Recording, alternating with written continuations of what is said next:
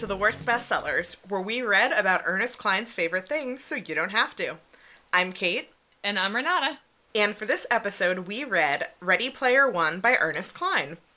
Joining us to discuss this gatekeeping gamer glop is Becca's avatar, with beautiful red hair and starry violet eyes, and definitely not a 300-pound man named Chuck, but if it was, that would still be okay.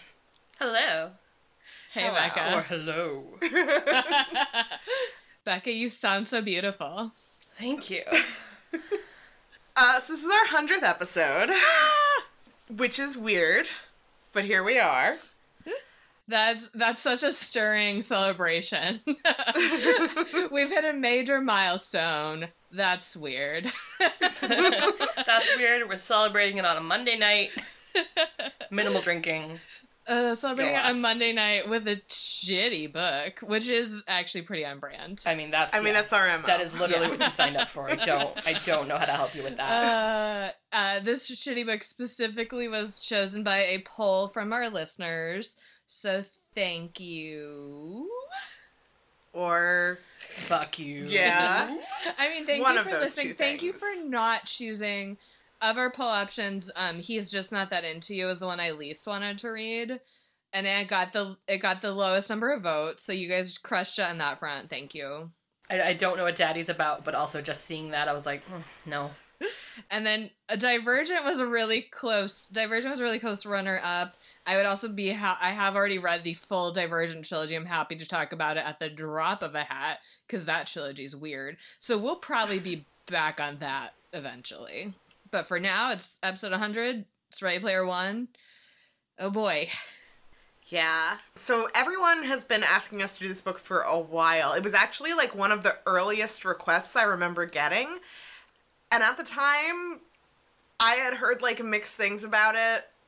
And I know, Renata, you had heard good things about it. So we were kind of like, oh, well, we'll put a pin in this and come back to it.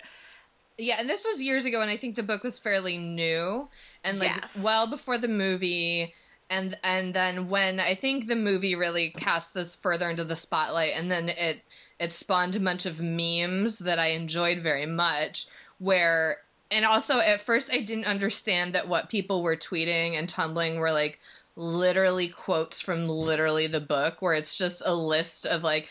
And I studied every movie from the 80s. I studied the Holy Trilogy of Indiana Jones, and I studied the Star Wars, and I played every video game. Here's an alphabetical list of every video game I played. I thought that was an exaggeration. It's literally in the book. Yeah. I mean, because, like, when hating 50 Shades was at the height of popularity, all of these fake quotes from it would circulate on the internet and people would get all head up about it, and then it was like, no, those are fake, that's not really what the book is.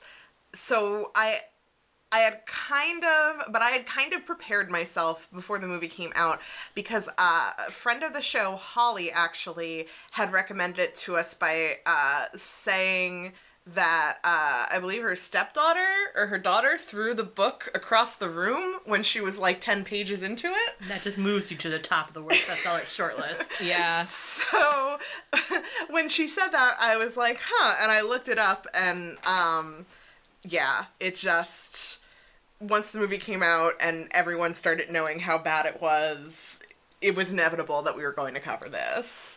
I also, because of what this book is, and like it made me feel so defensive while reading it, that I do kind of just like want to start off with just like my own geek credentials. Like, it's not that I didn't like this book because I'm not a nerd. It's because I am a nerd, and you're being a nerd wrong. You're being a nerd in the least joyful way possible, Ernest Cline, and I hate you. Like, I'm literally, as I'm recording, as I'm wearing Captain America socks right now. And he's not even my favorite Avenger, and I have his socks.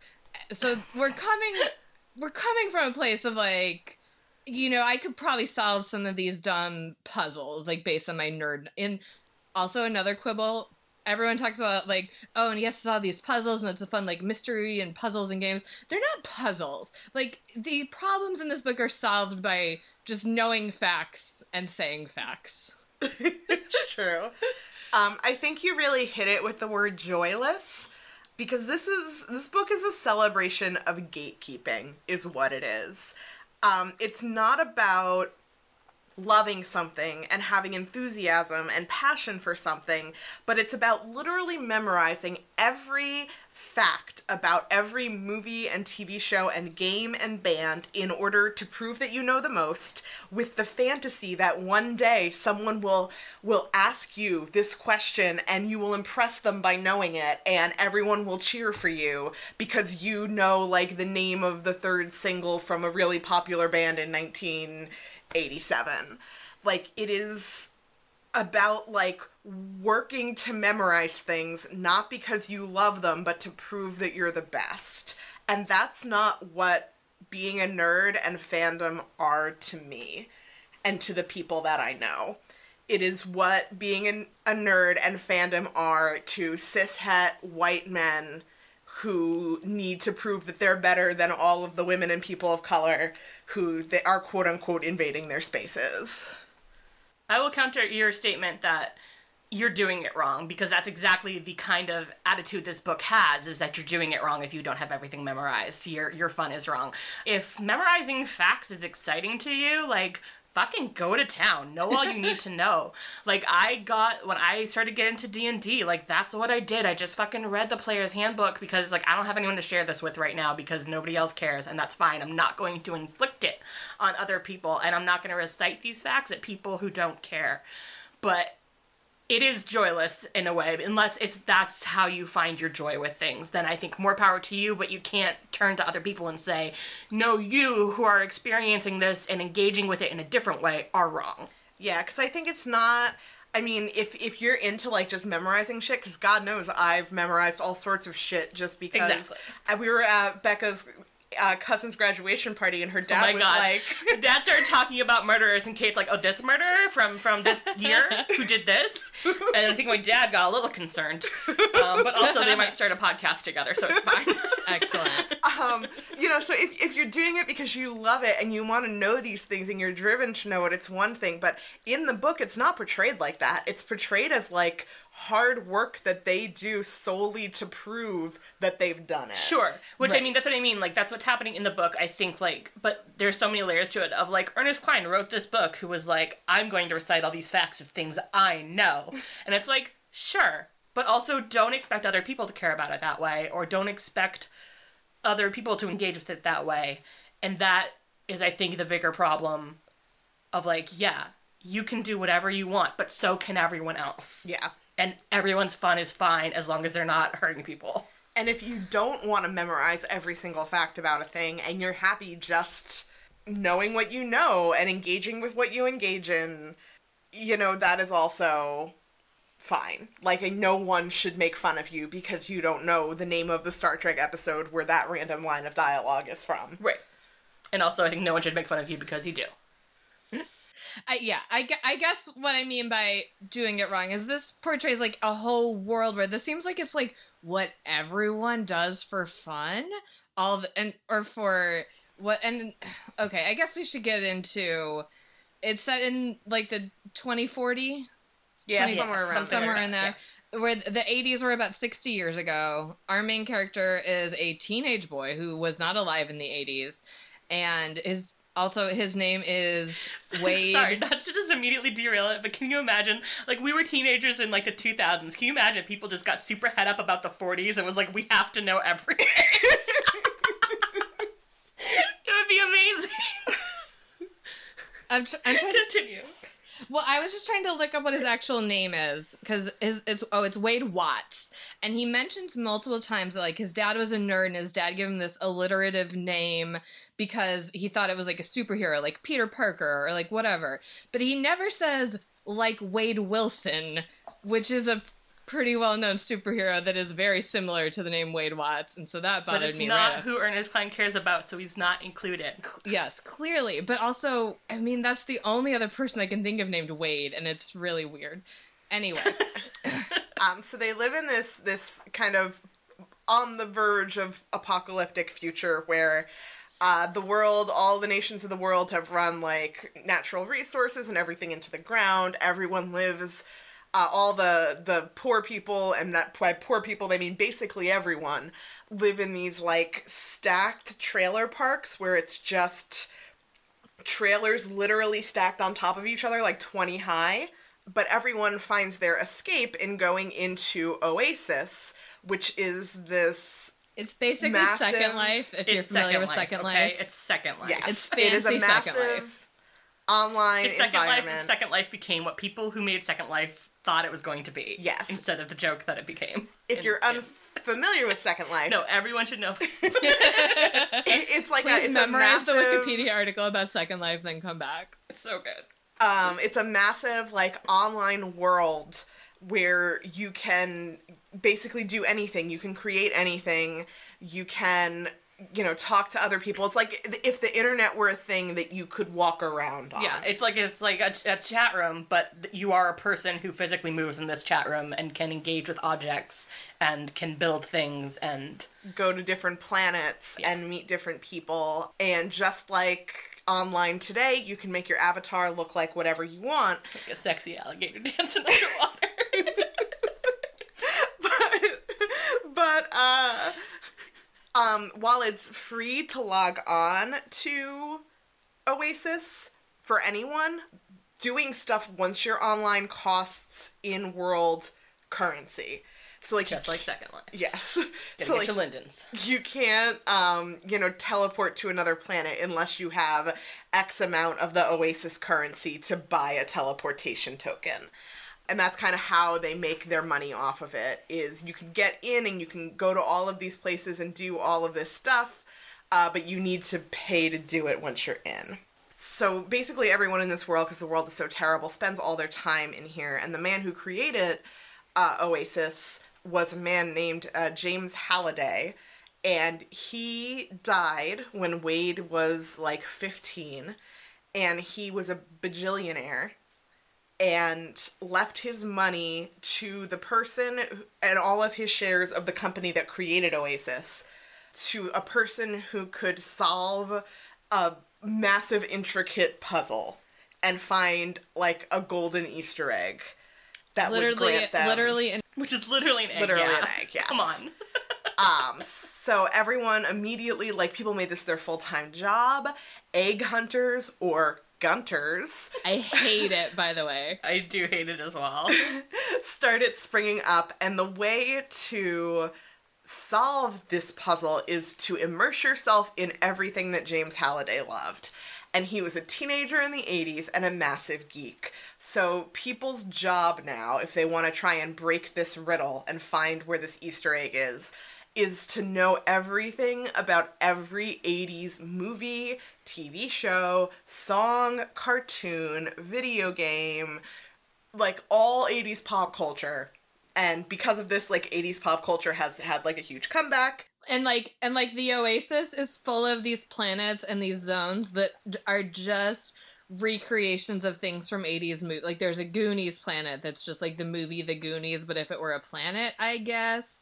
And just all kinds of that things. And it's a weird thing, too, because it's, like, it's like a big chat room, but there's also, like, a video game aspect to it where you can level your avatar up and, like, go on quests where you fight things to win money. You get experience, you get items that you can equip just like you were playing a video game. Yes. So it's kind of like if you were trying to have a conversation in a cafe, but LARPers kept running in and out while you were trying to do things all the time.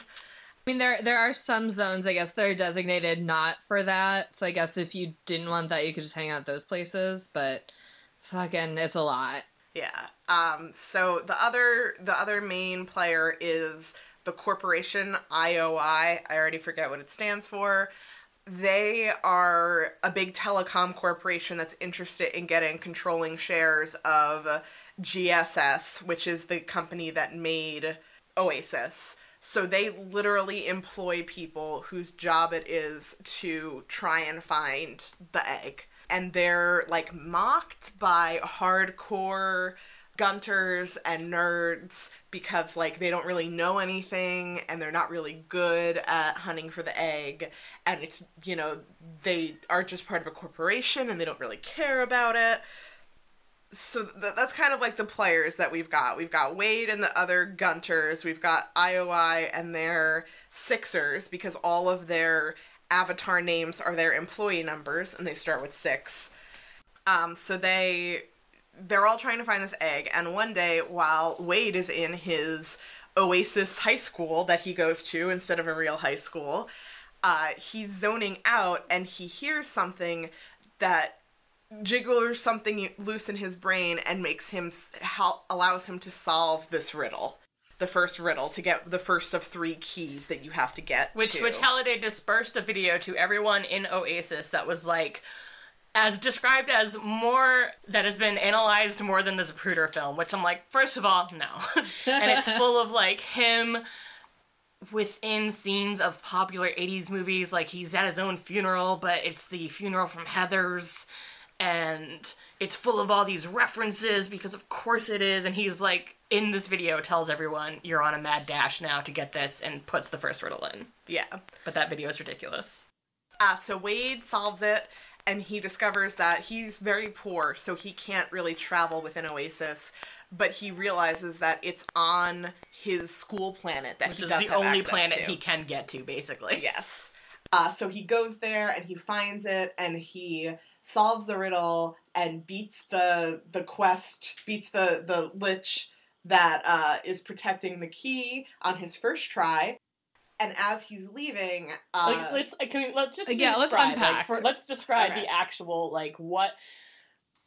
A, the copper key awaits explorers in a tomb filled with horrors, but you have much to learn if you hope to earn a place among the high scorers. Because as soon as this video got launched, this dude's website changed to just a high score list that is empty right now. And so Wade figures out that Tomb of Horrors is a D&D module. That's literally called Tomb of Horrors. So a person who has been playing D&D for only 2 years, who only plays 5th edition, who is not that deep in D&D, immediately recognized Tomb of Horrors because it's like the most famous D&D module, and I can only imagine that, never mind people who immerse themselves so deeply in all of Halliday's shit to try to win this, any fucking dude who liked D&D would have known Tomb of Horrors, I'm sorry to say. So the fact that it took 5 years for anyone to solve this, and it was Wade, I have a problem with. Yes. I know. Even I've heard of it, and you play Beyonce in D&D. You're not that deep in. You're amazing. I love how you play D&D. Oh, thank you. Thank you so much. End of podcast. No, because of Adventure Zone. I've heard of it because of that. And I don't even remember that it's been mentioned, but yeah, it's so common in D&D. So fine. So he realizes, in it must be Tomb of Horrors. Tomb of Horrors has the main place, the actual tomb is located in a place that looks like a skull. So he's like, let me start looking for a skull place. And he's like, oh wait, but you have much to learn. That probably means he wanted somebody who's in school to find it. It's probably on the planet that's filled with all the schools, the planet I'm on right now. Again, sure, but also, we're in this world where there's all this technology. You're telling me that someone couldn't come up with a Tomb of Horrors and then set fucking their computer scanning every planet there is to find the skull. I find it hard to believe no one beat this fucking first riddle for 5 years. The other ones, sure, fine. This one's ridiculous. Yes. Well, and then, because also, then you get there, and then the tomb is just a recreation of it from the book. So, you don't... Yeah, it's from the actual D&D module. It's the exact same thing. So he knows where all the traps are because he just pulls up, the DM guide for it. And he can avoid everything. He gets to the end where there's this lich. And he has to play a video game against the lich. And it is Joust. Sure. And it is Joust. Yes. So after he... he and his BFF H, spelt A-E-C-H... have played all the old 80s video games together, and Joust in particular, they used to play all the time, so he's super good at it. So he beats the lich on his first try, and on his way out he bumps into a lady gamer named Artemis, who he has a huge crush on because he follows her blog, and he thinks that she's, super cute and super funny and, an actual hardcore gunter, unlike many ladies. She's serious about it. And so at first he tries to play it off like, oh, like, I didn't get the key, I didn't win the joust, but she quickly figures it out, and, because his name goes up on the scoreboard. Yes. And everyone gets automatic updates in their little, you know, vid screens. And we also learned, like, she found the tomb, 4 months ago? She changed it. First she says 2 weeks, and then it's, like, a month or something? Yeah, like 5 weeks or something like that. Yeah, and has not been able to beat the Lich at Joust yet, so she just comes every night and tries to beat him. But she does. He gives her a tip, and it helps her win the match against the Lich. And so then she also gets the key. And then his best friend, H, who knows that he can't travel anywhere but their school planet, puts that together and figures out that the tomb must be somewhere on their school planet, and then he also finds it. And also... Doesn't he give H a hint? He tells him to brush up on Joust, I think. Yes. There we go. Yeah. I knew there was something. Because he and H have a thing where, like, they don't want to help each other because it's, like, noble to go alone. Because there are a bunch of groups of Gunters that work together. Because obviously if you pool your resources, like, that's better. But also it's kind of seen, like, that's what the Sixers do, because the Sixers can all pool their knowledge. They can all just jump from one avatar to another. So if, like, this avatar finds this, and he's really good at D&D, so he figured this bit out, but he's not good at Joust, so someone else just jumps into the same one, and they are able to progress by working as a team, but it's not noble, exactly, as you say. And the clans are looked at as more noble because it is... At least it's not a corporation. Yes, and it's more of a, like, we're doing it for the... because we believe in the whatever. In the whatever, yes. So he takes the key, he goes to the next, because you have to get a key, and then you have to use the key to get through a gate. So when he gets the key, he gets another riddle. And he solves the riddle and figures out what to do, and the solution to this riddle is that he's put into the movie War Games, and has to walk through the movie as the Matthew Broderick character, and act out the entire movie from memory. Say all the lines and do all the actions. You get bonus points if you, like, remember to grab your school book after you forgot it. Yeah, it's ridiculous. But he aces it immediately because it's like his favorite movie and he's memorized it. And goes up on the scoreboard and gets all of these, like, credits, and his avatar gets all this XP, and all of these companies are offering him endorsement deals. And because he's, like, super poor, he takes a whole bunch of endorsement deals. And the corporation, IOI, sends him all these emails and asks to speak with him. Like, one a minute. Yes. Or something absurd like that. Like, thousands of emails. Yeah, he's like, yeah. So he figures, he knows that he's not going to accept their offer, but he's very curious as to what they're going to say. So he goes with them. Digitally, to, like, their fancy chat room. Yes. Digital chat room that looks just like their real headquarters in, like, Ohio or whatever it is. And they offer him money to join their team, and then they offer him money to not join. He doesn't have to join the team, but, like, if he'll just give them a hint or tell them... where the first key is. Yeah. When he turns all of those down, they say, okay, well, you have to do it or we'll kill you. Well, when he finally knows, he says, I will do it.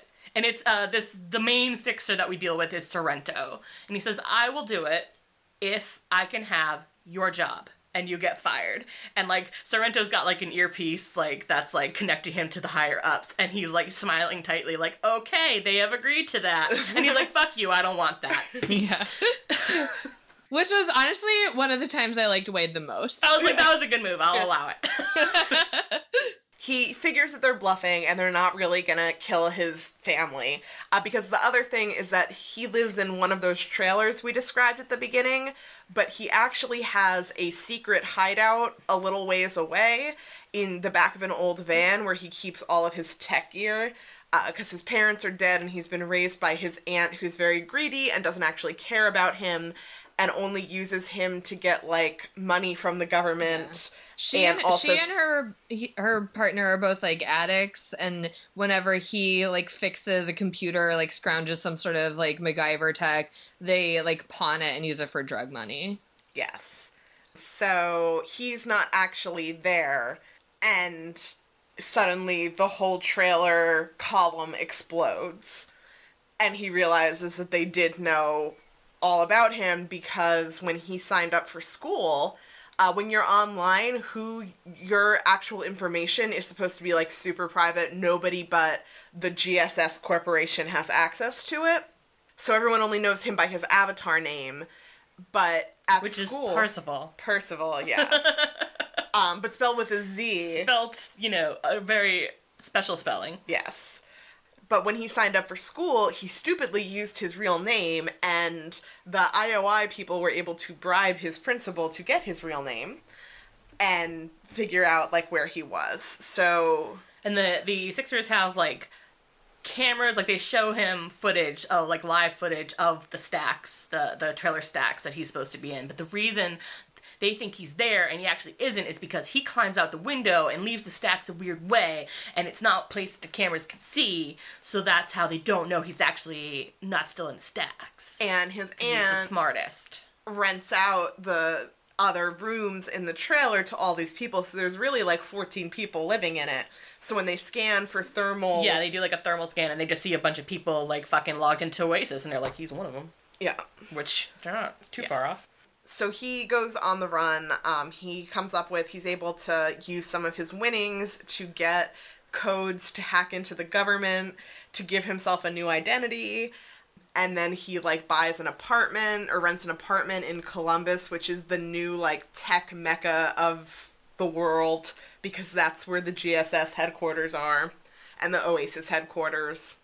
So the top 5 scoreboard ends up being him, Artemis, H, and then these 2 Japanese stereotype brothers, whose names I already... Daito and Shoto. I don't know what Daito might be. Don't know enough about Japanese, that's my mistake. Which are the names of types of samurai swords. Yes. So they, like, have, like, a meeting of the top 5, the high 5, and they all decide they don't want to work together. They don't want to work together like a clan, but they all want to oppose the Sixers. Yes. And Artemis tells him that they shouldn't talk and that he shouldn't contact her because they are on opposing sides. But, of course, he emails at her and chats at her until she responds. And then, like, awkwardly flirts with her and, like, bullies her into talking to him more. And then she says, don't email me, but he emails her, and he keeps emailing her until she starts actually giving him, like, lengthier responses, and they start a correspondence. Just, like, a normal, healthy... I was gonna say, guys, if there's any guys listening to this right now, anyone at all listening to this right now, guys or girls, who are like, that sounds fine, let me tell you, it's not. Just FYI, it's not. It's absolutely not. Someone says, I don't want to talk to you. You just go, okay. Yes. He's being a real Edward Cullen-y about the whole situation. Yes. Yes. If she tells you not that she doesn't want to talk to you, if you send her messages and she doesn't respond, take the hint. That if she really cared, she would have responded. Like, you're not special. You're not, that is what all of the cishet white men really need to learn, is that you're not special, even though your teacher told you in kindergarten. Like, you have the same rules as everyone else. But he does not, Wade never learned this rule, probably because he went to a shitty post-apocalyptic public school. So he keeps emailing Artemis until she responds to him. And they start up, like, a talk, and they start spending all this time together and, like, going on quests together so he can level up his, like, shitty level 10 avatar. What is it they call, like, the climb to 99? And I'm like, wouldn't it be the grind to 99? Doesn't that make more sense? Whatever. It's called grinding. We're fine. Ernest. Your name is Ernest, first of all. Let's have a conversation. I mean, I think that conversation should be with his parents, but... You know what? You can change it before you publish your book. Exactly. Just like that, yeah. So they start ignoring... They're not really working on the jade key. Yes. Either of them. They're sort of ignoring the next riddle in favor of just, like, hanging out. Yeah. And they get invited to... Ogden Morrow's birthday party inside the Oasis, which is a big deal. Ogden Morrow, or Og, was James Halliday's business partner, and he ran the game company with him. They were high school friends. They like played D&D together. They like coded their first video games together. They launched their company together, and they had a falling out several years before Halliday died. It's described like they had kind of like a Steve Jobs and Steve Wozniak vibe, where Halliday was like the more genius visionary, but he was an asshole. And they keep saying that if people didn't get his 80s references or, like, didn't laugh at his movie quote, he would just immediately fire them, and then Og would secretly rehire them. It's like, maybe that's not a good model for your business. Yeah. So they're invited to his party. All the high five are, but they're the only two who decide to go, and it's, like, kind of like a date, and they dance together, and then while they're dancing, he tells her that he's in love with her. And she freaks out and is like, you don't even know me. Like, I'm one of their cute couple things that they do is when they argue that, you know, you don't really know me because I'm just a computer. I could be fat or ugly. Ha ha ha ha. What a hilarious joke that you could be fat or ugly or disabled. That's another one they like to throw out. So funny. Yes. So she freaks out and leaves. And he, like, spirals into a depression. Well, while they're happening, they get attacked by the Sixers at the party. Yes. And we find out that Og has, like... God powers. Yeah, omnipotent powers inside the Oasis, that only two avatars were programmed with these powers where they could do or say anything and make anything happen. And it was Og and Halliday's avatar. He's got fucking cheat modes on. Yeah. So... he's, like, super depressed and uses his depression to launch into trying to solve the riddle for the next key, the Jade Key, and is even more inspired to do so after he sees that Artemis has figured it out. Yes. And not long after Artemis figures it out, H figures it out? Maybe. Yeah, H figures out, and H gives him a small clue to kind of, like, reciprocate for the small clue from before. Yeah, because he and H haven't been talking either, because he was spending all of his time with Artemis and kind of ignoring H. And the Jade Key, which and the Jade Key, is what they care about the most. So he finds the Jade Key, and in the process of looking for it, he finds, like, a hidden Pac-Man console game, and... because the Jade Key riddle is so convoluted in a way that I feel the first one is not. Yeah. Because it's something about, like, the captain blows the whistles, but after you get the trophies, after all the trophies are collected, and it's like, he figures out that the captain is this hacker or a phone freaker who was able to figure out that if you blew this whistle from Captain Crunchbox, you could use it to, you know, hack the phones, and then the trophies are the trophies that are in the text adventure Zork, and he has to go into Zork and do that first, and then finds, and it's like, it's a weird collection of things as opposed to find the Tomb of Horrors. Yes. Yeah. Which is why I'm like, I'll allow that that's a hard one to solve. It's nonsense, and you have to know a lot of disparate things. Although, yeah. I will say, I guess that one hadn't been out long enough for people to solve, because I do feel like Zork, like, I've heard of Zork. Zork is very common, yes, but I feel like the reference to the guy... collect the trophies. Or the trophies, well, even if you knew Zork... because I think that's a part of Zork. Yeah, that's part of Zork. So if you had played it, you would understand that if you got... oh, and a dwelling long forgotten. And it's like the description of Zork. Back of Zork. Yeah. So it's mostly like if you'd ever played Zork. Which, side note, here's another issue I have with this whole thing. Yes. Is like in the world of this book, you know, it's been like 60 years since the 80s. There's still people alive who are alive in the 80s. It's not like this is totally ancient times. So it's sort of... I don't know, dumb that the only people who are cracking all this shit are, like, teenagers who study the 80s. Like, there should be some old nerds hanging around that are like, oh, yeah, I played Zork all the time in the 80s when I was alive. But none of those people come out to play at all, apparently. The guy who wrote Zork is like, fuck you. Yeah. And, like, we know that there are people still alive in the 80s because Wade was friends with this old lady because she was so cool and would tell him about being alive in the 80s. But she died in the explosion. But also because Will Wheaton is president of Oasis. Oh, yes. Will Wheaton is president of Oasis. And Cory Doctorow. Why hasn't Will Wheaton solved this? So he figures out where the Jade Key is thanks to this hint. And so the scoreboard switches around a little bit, but the biggest switch is that the top three are Artemis, Wade, and H, and then one of the Sixers, Sorrento, and then one of the Japanese kids, and the other Japanese kid is gone. He's not on the board at all, and they eventually figure out that he was murdered by the IOI in real life. IRL. Like, not just his avatar, but they went to his apartment and threw him off the balcony. Yeah. You know, like normal people. Yeah. And that's when Shoto, who is the younger one, like, he's supposed to be, like, 15, and I think Daito is, like, 18 or 20 or something in real life. And Shoto shows up, and he's, like, contacts Wade and wants to know if they can meet. And they get together and talk in a chat room still. But he explains that, like, you know, we weren't actually brothers, we just found each other, and so they just met each other and became very good friends and decided that they were brothers. Yeah. I mean, it's kind of like what Wade and H have, except Wade and H don't call each other brothers. Yeah. I mean, yeah.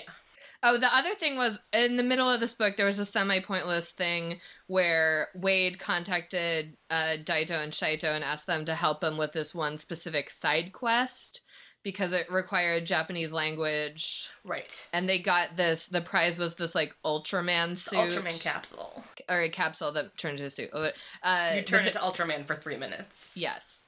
And so Wade let the brothers have it, and he just wanted, like, the experience of it or whatever.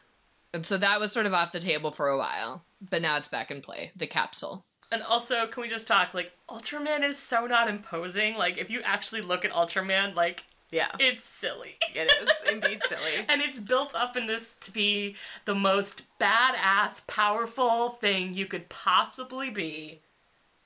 And Ultraman is just silly, I'm sorry. It looks like a dude in a spandex metallic suit. So they're all, like, working to try and now find out where the crystal key is, the last one. Like I said, he found this random Pac-Man machine. What was the second gate?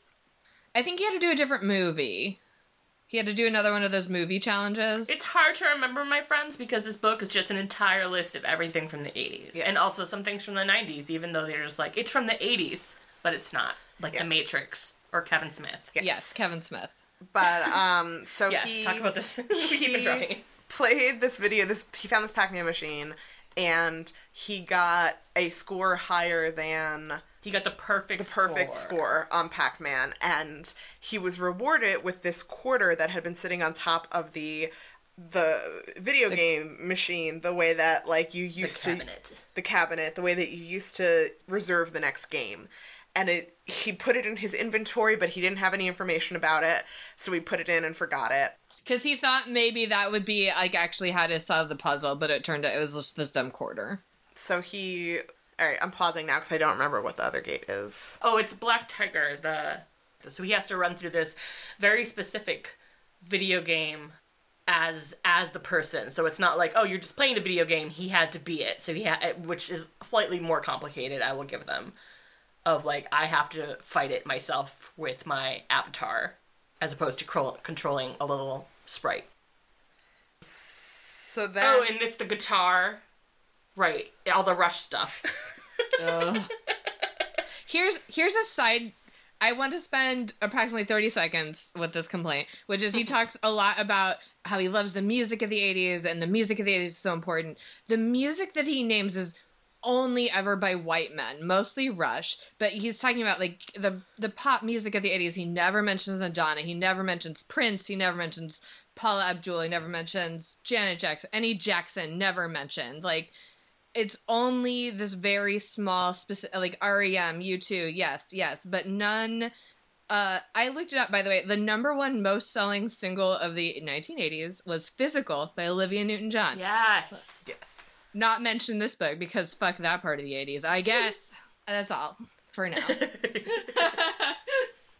So I forget how it's set up, I just remember that there's, like, a cave or something that he has to go in, and he pulls the guitar out, King Arthur style. Yeah, he needs the lyrics from this Rush song, and when he follows them, there's this whole thing about, like, the first time I ever played a guitar, So he goes out into a cave and there's a guitar there. And when he pulls it out, he wants to play like the famous Rush riff. And when he does it, still in that cave, a message appears on the wall that says, like, you can't do it alone, kid. I mean, I'm just paraphrasing. That's not actually what it says. But it implies that he can't solve the last puzzle without other people. And he's like, the Sixers would never have thought to play the guitar here, but they don't know this clue. Mm-hmm. So by this point, like, he's basically alienated all of his friends, and Sixers have put up, like, a bubble around the other key. At this point, yeah, because Sorrento already has the key at this point, and they have moved on to Castle IROC. Yeah. Which is the, like, the stronghold that Halliday had within Oasis. So basically, like, no new people can get these keys because it's, like, blocked off. So they're trying to figure out how to get through, and he's not been talking to anyone at this point. Like, Artemis won't talk to him, H won't talk to him, so he comes up with a plan and gets arrested by the IOI debt foreclosure department and made an indentured servant where he will work tech support for them until he pays off a fake credit card debt that he hacked in and made for himself. And of course, this system is set up so that you can't ever pay off your debt. Yes. Which, by the way, this is like a fucked up hellscape that's only briefly mentioned here at the very end of the book. It's so, like, this is a whole other book is this. Yeah, everything that happens in the real world, like, all of these things that they describe are horrible and insane and terrifying, but they're like a distant backdrop to what's going on inside Oasis. Inside the Oasis. Yeah, but so he makes up a debt for himself so that he's arrested, and once he's inside, he sneakily uses these codes that he has to hack the intranet. And this is my favorite fucking part of this book, is that the place where you can get all your black market shit is from the Elite Hacksaws warehouse. They're the most trusted people to get passwords and shit. And it's Elite, like, L33T, Hacksaws, HAX0RZ, warehouse, WAREZHAUS. And I can think of no group I trust less than a group that calls itself Elite Hacksaws Warehouse. Once I got to that, I was like, when was this book written? Because that makes sense in, like, 1996, maybe. So he uses these codes to hack the intranet and hacks into all the files on the egg department and discovers that they have cameras placed outside Artemis and... all the high five. Artemis, H... No. Not H is. Oh, not H is. That's right. They don't know where H is. You're right. Because H is mobile. And that they are planning to kill them. Well, no, to kidnap them and make them do it. Make them get the key for them. Because they can't figure it out. Or the gate, yeah. So he gets himself out of the IOI building. He downloads all of the information, including a video of... the video of them throwing Daito over the balcony. And also a video of him being interviewed by Sorrento that first time that he went into a chat with them where Sorrento says... we're gonna blow you up. Yeah, we'll kill you if you don't help us. And he emails it all to his friends, the High Five, and contacts them all and tells them, like, you're in danger, you need to leave your houses right now. And then, like, Ogden Morrow appears. They make plans to meet, because they start talking. Yeah. In a chat room. Is it actually... I think it's probably the basement. Is it still H's chat room? Yeah. H has a chat room, which is just a basement full of old 80s shit. And they start talking...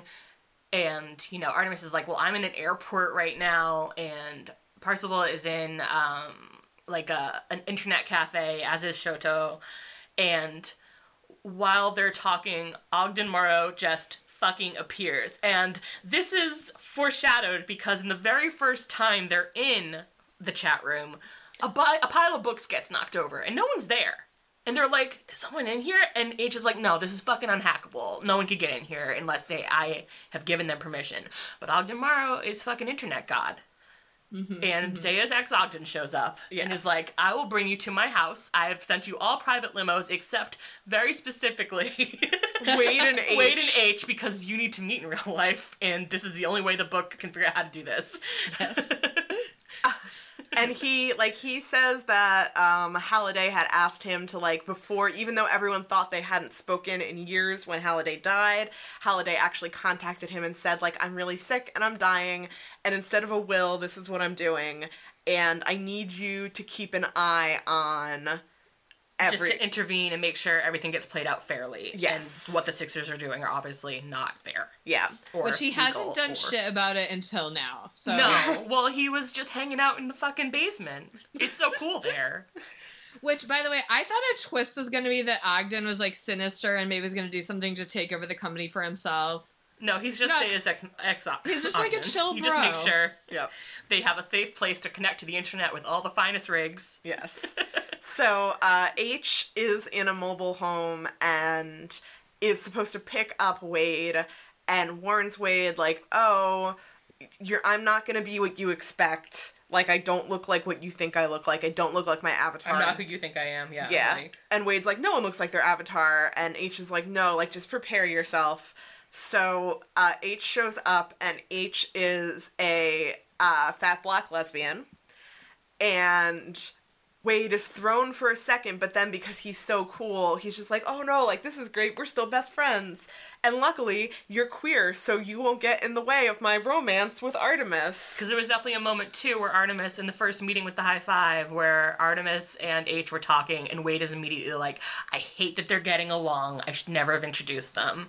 And I was like, fucking shut up, dude. I also was afraid that H was gonna be like, and I've been in love with you, Wade. So I do really want to give props for that not being the case. I do.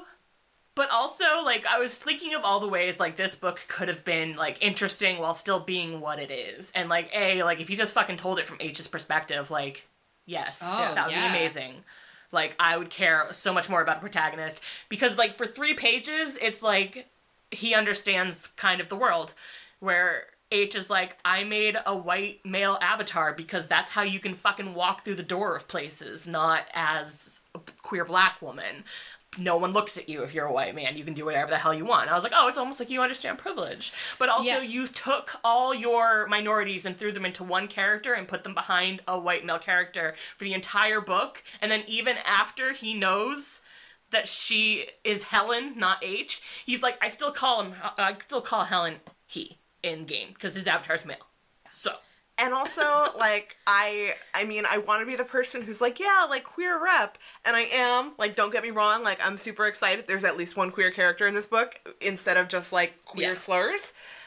Which there is. Also, yes. But it also, like, definitely felt to me like he specifically made her a lesbian so that she would not get in the way of the love triangle. Yeah. And that was the other, that's what I was trying to get to, too, where, like, the other thing that I was like, it would be interesting if actually, like, if H wasn't a lesbian, that if it was suddenly, like, you have to reconcile the fact that, like, actually you super care about H and your friends.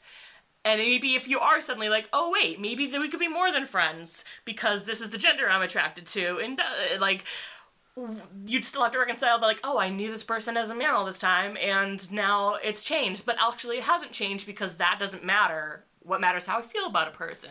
Like something like that. Like a Mulan that could be situation. Interesting. Yeah, exactly. Yes.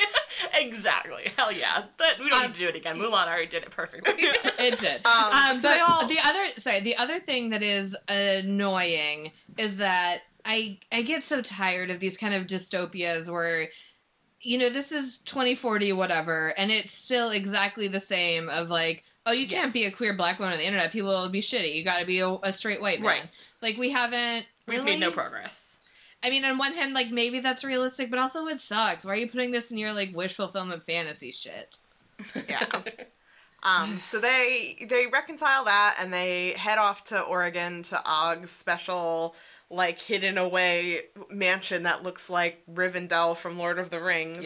Yep. Because Og was married to his high school sweetheart, Kira, who was also, like, the only woman that Halliday has ever interacted with. Essentially. They played D&D together, and he had a crush on her, but, like, he couldn't ever speak to her unless they were in character. And she obviously fell in love with Og and they got married.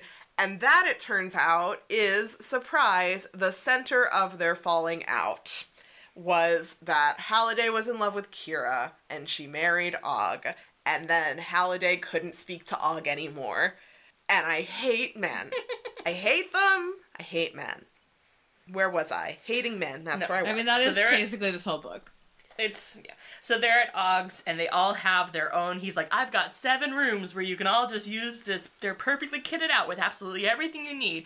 Oh, also, we missed the whole bit, where he, Wade sends a video to everyone on Oasis who is like, hear what the fuck is going on, everything's fucking corrupt, they're trying to kill us, this is what we're gonna do, everyone meet us here, we're gonna go down, we're gonna do some shit. Because the other thing he did when he hacked into the intranet at IOI was he put some program in that turned off their shield at noon on a particular day. So he told everyone in Oasis to meet them at noon to launch an attack at the castle. Force fields are going to go down, and we're going to go in. And everyone's like, how are the force fields going to go down? Because the force field is being held up. It's by an item, an in-game / in-world item, of where as long as, like, this person is actively, like, engaging with this orb and sitting still with it, it will make this force field, and it's a complete orb around the castle. So it's not even like you can dig underneath and get in, because everyone's tried everything. So as long as that person is sitting there and doing it, it's fine. So he programs a robot that literally, they have all these little, like, gopher robots that all look like Johnny Five from Short Circuit, of course, because that's the best design for a robot to get shit done. It's definitely not awkward. And like, God, it's 2040. You got better designs for robots, but no. Also, it's 2040 and his ship is run by a replica Max Headroom. Yes, it is. So he programs this robot to, like, requisition a bomb or something. So it gets the bomb and it just brings it into the room where the fucking orb guy is and just fucking blows everyone up. Yeah. So the force field goes down and everyone, like, starts attacking the castle, and in one of the quests to get one of the keys, when you won, you could pick a tiny replica of a pop cultural robot. Yes. And so it turns out that they can turn into actual, like, mecha. Yeah. Of the robot in question. So there's a 2-second mecha fight where they all get in their giant robot suits and, like, they fight for, like, 2 seconds, and they're like, oh, quick, we have to get inside immediately. And they do. Well, they're all, like, they all have their cool robots from different things. Like, there's, like, 2 robots from anime or something. Yeah, there's a Gundam, and there's... And so they're, like, bigger than everyone else, because they're the only ones who have gotten these keys and gotten these robots. But then Sorrento has his robot that he busted out, and it is, like... It's like Mechagodzilla. Mechagodzilla, and it is, like, 3 times the size of even their giant robots, because of course it is. Yeah. Mm-hmm. What's the... Shoto. He's so angry that Daito was murdered, obviously, that he's like, I have to take revenge. You need 3 people to open the gate they've discovered. 3 people with crystal keys to open the last gate. Because the riddle is 3 is a magic number from Schoolhouse Rock. Yep. Yes. Which they all sing and are like, oh, we all know all the words to it because we're so smart. So he's fighting. He's like, I have to fight Sorrento, like, to get revenge. So he does. And then the other three of them go in, and they go to put their keys in, and they put their keys in, and they open the gate, and before they can step through it, somebody has set off this, like, bomb that kills everyone. Yeah, it's one of the artifacts. There's these artifacts in-game, like the capsule, and like the... and that. Oh, that's how the Sixers found them, too, because they had an artifact that lets you see wherever someone is... And that's how they were able to, like, stop them and get a second key. Yeah. Once a day. Yeah. But so the Sixers bought this artifact on auction because, of course, they have more money than anybody else because they're a corporation that, like, wipes out literally one of the planets or something. And so everyone there dies. Avatar dies. Yes. All their avatars die. And when your avatar dies, like, you're back to, like, square one. When you die in the game, you die for real. Sorry. You don't die for real, though. You're back to, like, level 1, and all of your items and everything are gone. You're stuck in jeans and a t-shirt instead of all your cool shit. You don't have your Mecha Godzilla. It's rough stuff. But our buddy Wade has that coin, which turns out to be an extra life. So he is still alive, and he is able to get through the gate and go into the last gate puzzle. And I think it's another, like, that he has to play another video game, and then he has to do another movie walkthrough. He has to play Tempest, the video game. He has to play the video game Tempest, and then he has to be King Arthur in Monty Python and the Holy Grail. Yes. Oh, fuck, yeah. And Sorrento, like, regenerates, and he is also, like, he and a couple other Sixers have also gone through the gate now that it's open, but he manages to, like, get everything done the fastest, and he wins the Easter egg in, like, the most fucking anticlimactic, like, yeah, he wins. He goes in, he's in an office, and the office has, like, every computer that Halliday ever owned from, like, the very earliest computers that existed or whatever, and then he has to log on or something, and then, because the password is Kira's Dungeons and Dragons name. Yes. Of course it is. Yes. Yeah. And then once he does that... Oh, because then he has to play the game that had the original Easter egg in it. Yes. And go. Because, like, this is all... The idea of an Easter egg is based on an actual video game because, what was it, Atari did not allow game designers to put, like, their actual information. There weren't credits. No one got credit for making a game in Atari. So this one designer in this game made, like, this, like, one pixel. And if you found the pixel and brought it back to a certain place, you would go into a room that said his name on the wall. And I was like, that's pretty good. Yeah, you should do that. Yeah. But he has to do exactly that. And once he does that, he gets the actual egg. Yes. At that point. And he puts it in, like, the egg cup. Egg cup, of course. It's a chalice. it's a fucking egg cup. I don't care if it's a jewel-studded chalice. It is a cup that holds an egg. It is an egg cup. It's a hard-boiled Easter egg, and he puts it in the egg cup, and he cracks it. And then he wins. He makes an egg salad, and that's it. That's the end. So Halliday's, like, avatar comes to him and, like, transfers his robes to Wade, and, like, he gets, like, he's on level infinity. He gets all the god tier powers. Yes, and he's also shown the button that shuts down Oasis, the off switch. He's just like, this is the big red button that ends it all. Just so you know it's here, use it wisely. Yep. But, like, this all happens so quickly. The end wraps up so fast. It's like 5 pages. And it's ridiculous because, like, I've been on this stupid journey with you for 350 pages. I've read so many lists, but you were like, we couldn't make any dramatic tension for the final. Yeah. For the final bit, it's just Halliday's like, here's your suit, here's the button, goodbye. Yes, and then he's like, I'm the god, I can resurrect all my friends who just died, and he, like, resurrects them. Does he do something to the other company? How does... Sorrento's, eventually, he's arrested. Yes. All right, he's arrested by real world police. Because of the video of him threatening to murder all of... He's arrested for the actual murder of Daito and then the conspiracy to kill all the others. Yeah. So Wade logs out and asks where Artemis is. Oh, we didn't say in the beginning, because since they're all at Og's house, all the others are able to communicate with him. Like, once they die, they're, like, physically, either, like, physically in the room with him or on some kind of comm link or something. So they're able to talk to him and get him through the puzzle until he gets to the... So they do cheat, and I think that's delightful. So they're like, oh, whenever he forgets a name in Monty Python, they feed it to him. And they're all having so much fun together. Yes. But so in real life, he met H. Artemis specifically said, like, I don't want to meet you just yet. Let's wait until this is all over. So while they're all going through it together, at one point he says, hey, when we get through this, if we win, I'm splitting the billions and billions of dollars with all of you. Yeah. And he hadn't met Artemis IRL yet, but he had seen her photo when he hacked into whatever. And so he saw that she looks exactly like her totally banging avatar, except she has a birthmark on her face. Yeah, she's got a port wine birthmark on half of her face that she, like, covers with her bangs, but otherwise looks just like her avatar looks. An important thing to know about Artemis is that her avatar does not look like one of the two models that girls always pick, which is either a model or a porn star. And she's like, you know, a little short and a little pudgy and a little plain looking. And he loves that about her. Yeah. Rubenesque is used multiple times to describe her. Which is a word that I have only previously heard my mother use in describing me. Well, Kate, you're very bangable. I love your avatar. So he finishes, he gets everything, he comes back into the real world at Og's, and Og is like, oh, Artemis is waiting for you in the middle of the hedge maze or whatever. Yes, and it's one more puzzle.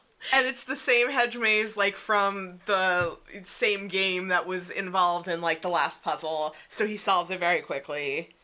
And she's there being like, oh, I'm so ugly. And he's like, nah. Nah, brah. And they kiss. And that's basically the end of the book. That's it. Done. And I know we've gone on for a while now, but there are some things that I definitely want to hit on about the book before we move on. Sure. The first one is this sort of, like, implication that... And while I think that it's interesting that he was self-aware enough to have H be like, I'm a fat black woman, like... I'm presenting myself as a skinny white man because I know that that is more socially acceptable. I think that's an interesting thing for him to be self-aware enough to put into the book, but at the same time, it is kind of hard for me to believe that no one in Oasis makes avatars that aren't skinny and white and traditionally attractive. And while I know that, like, a lot of people do, like, lie about what they look like and try to look, like, more attractive. Like, I know enough people who purposely are like, I want representation that looks like me. Like, I want... Like, all my D&D characters are fat. They don't have to be. It's a fantasy world. But I want them all to be fat queer women, and they all are fat queer women. Like... Yeah. I don't think... I will say, I'm not sure that it's that no one in Oasis is doing that. I think it's that no one Wade hangs out with is doing that. And I guess also none of the serious gunters are doing that. But I gotta assume there's some of them hanging out somewhere. I don't know. Yeah, because there's a thing, too, where, like, when he talks about all the things the High Five have now that they're famous, and one of the things is that, like, Artemis designs skins for avatars, but only for fat lady avatars. Her plus-size avatar line. Yeah, which opened a whole other thing to me, which, like, why would it matter what size the avatar is? It's code. I don't know, a whole other thing, but whatever. Yeah, it also was really weird to me. Don't they have sliders? God. Yeah, right. So that struck me as very strange, but maybe that's right. Maybe it's that he only knows people who... Because also, like, nobody... He doesn't know anyone else. Yeah, he doesn't know anyone else. He interacts with H, Artemis, Daito, Shoto, and then IROC, who is the typical, like, gamer dude on Twitter who has opinions and is right about everything but actually doesn't know a lot and just... His name is IROC. But, like, that's it. He doesn't interact. We can go on IROC in just a second. Okay. He doesn't interact with anyone else, so we literally don't see anyone else. Yeah. There is no other women that he mentions, I don't think, other than Artemis. Yeah. Yeah. I wouldn't know there were other women in this world until we met H. Like, that's it. It was Artemis. Yeah. IROC is a whole other thing, which I will describe this scene to you because I hate it so much, and we're not doing it for dramatic reading. H has this chat room called The Basement that is invitation only, and it's only, like, serious gunters. But one of the people who's invited in is this guy, IROC, who's not a serious gunter, who's a Johnny-come-lately, who just wants to look like he's cool, but, like, H likes making fun of him, so he has an invite. And he shows up, and after using a queer slur to refer to both H and Wade... he shows off this, like, Atari console that he has, but he, like, covers the title, and he's like, I bet you don't know what this is. A console game, rather, that he has. But he covers the title, and he's like, I bet you don't know what this is if you think you're so smart. And then the two of them go back and forth, rattling off, like, based only on the piece of the artwork they see, the name of every one of the games, like, who created them, what, like, there was a contest in real life for people who won the game, and what the prizes were for the contests, and why the game stopped being created, and, like, what years they came out, and they literally just say facts back and forth, and when they're done, people literally cheer. Yes. It is... And it's for, like... 2 or 3 pages. Yeah. Like, it goes on for a while. It is every one of those Twitter and Tumblr posts that you see that are clearly fake. That's like, I was in class and a jock made fun of anime, and then I said something insulting in Japanese, and the whole class applauded me, and then the hot girl who was sitting next to me asked me out in Japanese and gave me her number. Where it's like, just like this deep, intrinsic fantasy that these people who operate in the world this way have. Like, just out. This is Ernest Cline's id, and it makes me uncomfortable. Yes, it's just a fantasy where the thing that is most valued and most appreciated by all of society is just knowing facts about the 80s. And I will say, I did like that as sort of clunky as the ending was, I did like that the moral of it was, you should have at least 2 friends. I sincerely do like that, because for so much of it, it was just like, I'm by myself, and I'm the best, and I can do it by myself. And then because that, to me, and this is what we were talking about at the top of the show, is like, to me, I would say to us, like, the best part of, like, being a geek and geek fandom is, like, making nerd-ass friends, and having these friends that you can have conversations with about the thing that you like, and, you know, play the games that you like together, which I guess that is the one thing they do. They play the video games together, so at least they have that, but then they just say facts about the games to each other. This book is so many lists. Like, in addition to the excerpts that you've probably seen on social media of just, like, lists of 80s movies, every, like, chapter, there's at least one list of meaningless things that he owns or has or is looking for. There's a section I'm going to read later that's literally nonsense, garbage, made-up technology. It goes on for 4 pages of him listing all of the fake technology, the in-world technology that he has. It means nothing to any of us in the real world. It is all made up, and it's just 4 pages of him bragging about it in list form. My last thing I think of that I want to say before I move on, personally, is what would you say Wade's character arc is? That we discussed, that he doesn't have one. What's Wade's flaws? I mean, like, he cares too much about Artemis. He's smarter than everybody else, and that's it. That's what he's got going for him. He can outthink anyone. No one would ever imagine that he would climb out the window to get out of his stack of trailers, so that's why they weren't able to blow him up.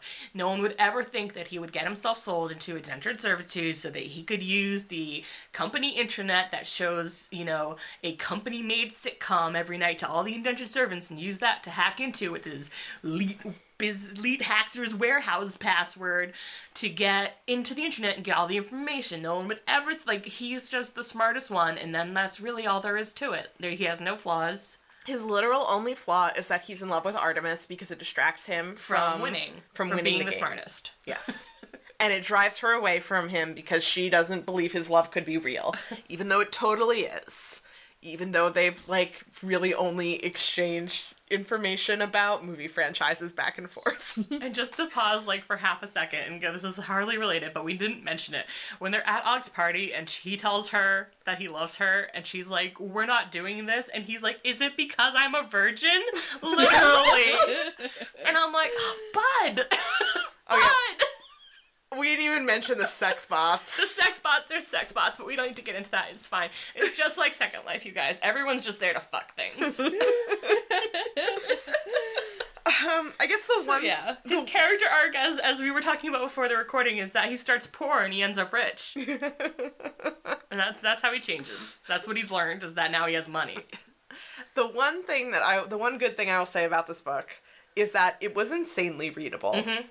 It was not, sometimes we read books, the fucking Horny Fairies book took me, almost literally a month to read. Because I would read 20 pages and then put it down and then have to walk away and do something else because I was so bored. And this I read in maybe, 4 or 5 hours total. Yeah, I read at the speed of a 4th grader per that Staples read speed test, where everyone else is like, I read at the speed of a college professor. And I'm like, oops. I read incredibly slowly. I read half of this book, literally the second half of this book, in the afternoon at work when I had nothing to do, and I just flew through it. It's very I don't even want to say that, like, it's compelling, necessarily. It's, like, I wanted to read more about it. It's the James Patterson style of, like, many short chapters. It's it goes very quickly, and, like, I'm trying to think, I was like, what am I going to do on Goodreads? I'm like, it's, like, 2.5. Like, I didn't hate read this. There's things I've gone through where I was just, like, every page is a slog, because I was like, fuck, I hate everyone in it, basically. But I didn't hate it. Yeah, it was tedious and frustrating and infuriating. But, like, I read it in 2 days. Yeah. Well, I read it all in one day because I put it off to the last minute. Oh, fine. Brag, why don't you? This is not a brag. I hated it. I think I liked it the least of all of you. And also, I fucking tore through those Horny Fairies books. So I guess the lesson here is, like, people are different. Exactly. You can like whatever you like, and there's no right way to like it. Okay? When you said that, Duarte was so mad he jumped off my lap and ran away. Well, Duarte, you're allowed to like jumping off of her lap. But yeah, we touched upon Second Life, and like, this is fan fiction of what would it be like if A, Second Life became what the people who made Second Life wanted it to be. And B, what if everything I cared about was the currency this world functioned on? Yes. And I just can't believe someone wrote a book about, like, but what if Second Life was cool and not just people being assholes? All right, should we move on to our dramatic readings? Sure. Yes. All right. So our first one is when H and Wade are hanging out in the basement, which, by the way, I don't think we ever said looks exactly like the family room from Family Ties, apparently. Oh, right. These kids fucking love Family Ties. Although, I will say I've recently discovered that all the teens at my library are obsessed with the 1990s sitcom Friends, so I guess this is maybe not as improbable as I would think. Anyway, they're hanging out in the Family Ties basement and having this delightful conversation. And Becca will be Wade, and I will be H. After I beat H at 3 rounds of Tron Deadly Discs, he threw down his Intellivision controller in disgust and grabbed a magazine off the floor. It was an old issue of Starlog. I recognized Rutger Hauer on the cover in a Ladyhawke promotional photo. Starlog, eh? Yep. Downloaded every single issue from the Hatcheries archive. Still working my way through them. I was just reading this great piece on Ewoks, the battle for Endor. Made for TV, released in 1985, I recited. Star Wars trivia was one of my specialties. Total garbage, a real low point in the history of the wars. Says you, assface. It has some great moments.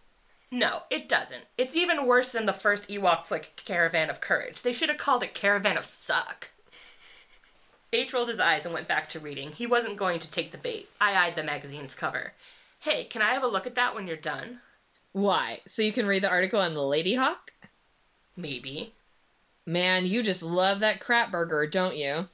Blow me, H. How many times have you seen that sapfest? I know you've made me sit through it at least twice. He was baiting me now. He knew Ladyhawke was one of my guilty pleasures, and that I'd seen it over 24 times. I was doing you a favor by making you watch it, noob. You'll thank me one day. Wait and see. Ladyhawke is canon. Canon was the term we used to classify any movie, book, game, song, or TV show of which Halliday was known to have been a fan. Surely you must be joking. No, I am not joking, and don't call me Shirley.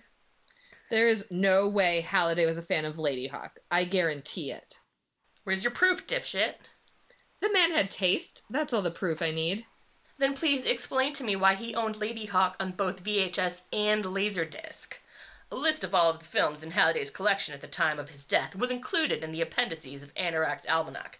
We both had the list memorized. The guy was a billionaire. He owned millions of movies, most of which he probably never even watched. He had DVDs of Howard the Duck and Kroll, too. That doesn't mean he liked them, asshat, and it sure as hell doesn't make them canon. It's not really up for debate, Homer, I said. Ladyhawke is an 80s classic. It's fucking lame is what it is. The swords look like they were made out of tinfoil. And that soundtrack is epically lame. Full of synthesizers and shit. By the motherfucking Alan Parsons Project. Lame-O-Rama. Beyond lame. Highlander 2 lame.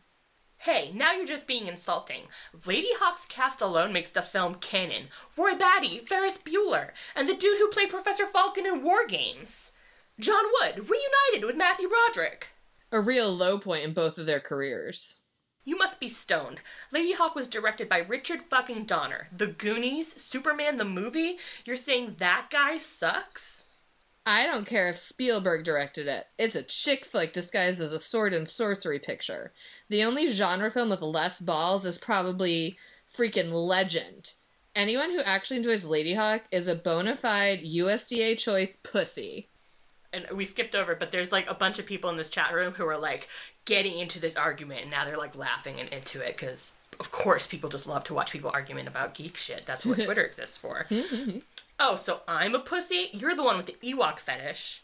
I suppose you think your extensive knowledge of Ewok culture is going to help you find the egg. Spoiler alert, it doesn't. Ewoks never come up. Unfortunately. Cute little fuckers. No, they're terrifying. I hated them as children. And Yeah.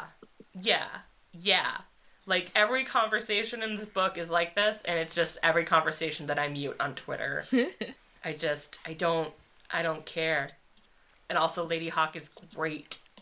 Matthew Broderick has, like, 7 different accents in that movie. I don't think he means to, but, like, what an actor.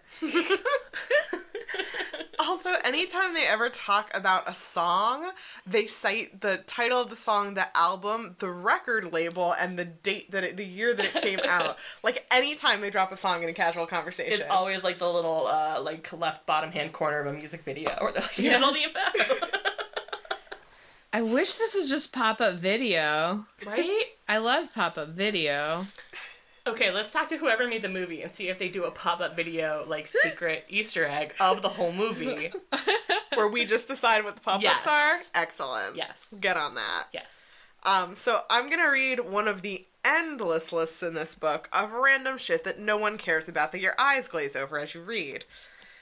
This is after Wade moves into his own apartment after he becomes one of the High Five, and it's like a Gunter-specific apartment that's really a concrete box, because all Gunters need is an Oasis rig to do their work. Here we go. The room was dominated by my Oasis immersion rig. I'd invested every spare cent I had in it. Newer, faster, or more versatile components were always being released, so I was constantly spending large chunks of my meager income on upgrades. The crown jewel in my rig was, of course, my customized Oasis console, the computer that powered my world. I'd built it myself, piece by piece, inside a modded mirror-black Odinware sphere chassis, whatever. It had a new... actually, it's chassis. You're such a fake car girl. It had a new overclocked processor that was so fast its cycle time bordered on precognition.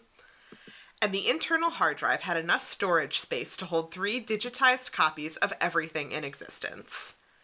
I spent the majority of my time in my Shapetic Technologies HC5000 fully adjustable haptic chair. It was suspended by 2 jointed robotic arms anchored to my apartment's walls and ceiling.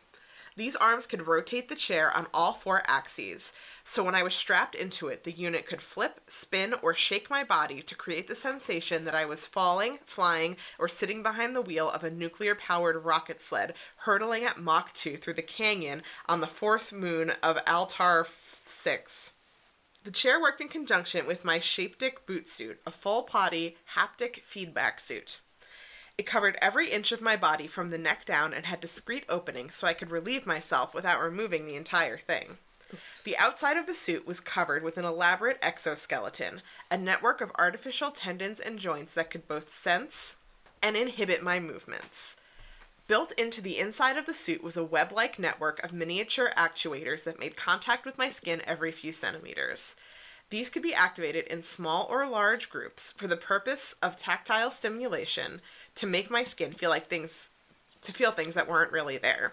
They could convincingly simulate the sensation of a tap on my shoulder, a kick to the shin, or a gunshot in the chest. Built-in safety software prevented my rig from actually causing any physical harm, so a simulated gunshot actually felt more like a weak punch. I had an identical backup suit hanging in the mosh wash cleaning unit in the corner of the room. These two haptic suits made up my entire wardrobe. My old street clothes were buried somewhere in the closet collecting dust. On my hands, I wore a pair of state-of-the-art Okagami Idle Hands haptic data gloves.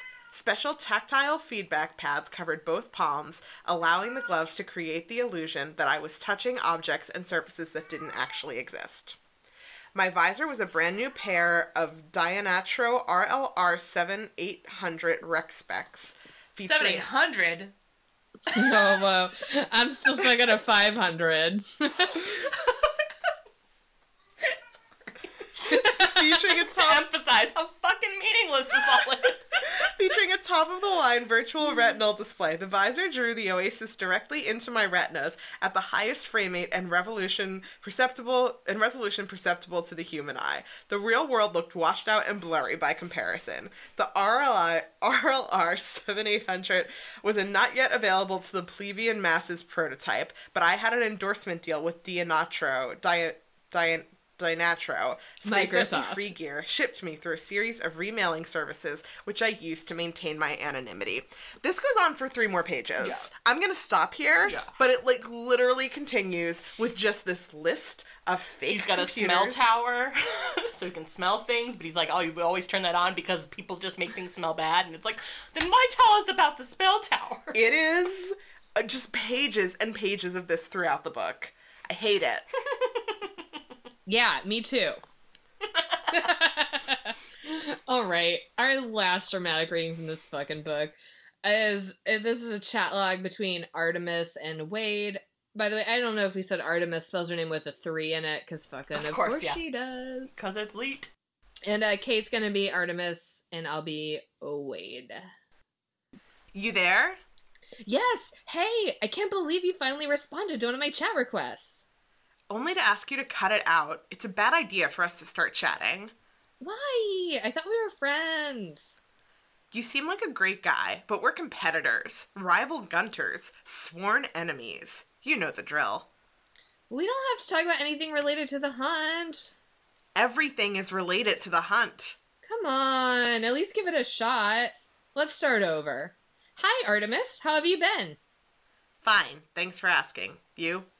Outstanding. Listen, why are we using this ancient text-only chat interface? I can host a virtual chat room for us. I prefer this. Why? As you may recall, I tend to ramble in real time. When I have to type out everything I want to say, I come off as less of a flibberty gibbet.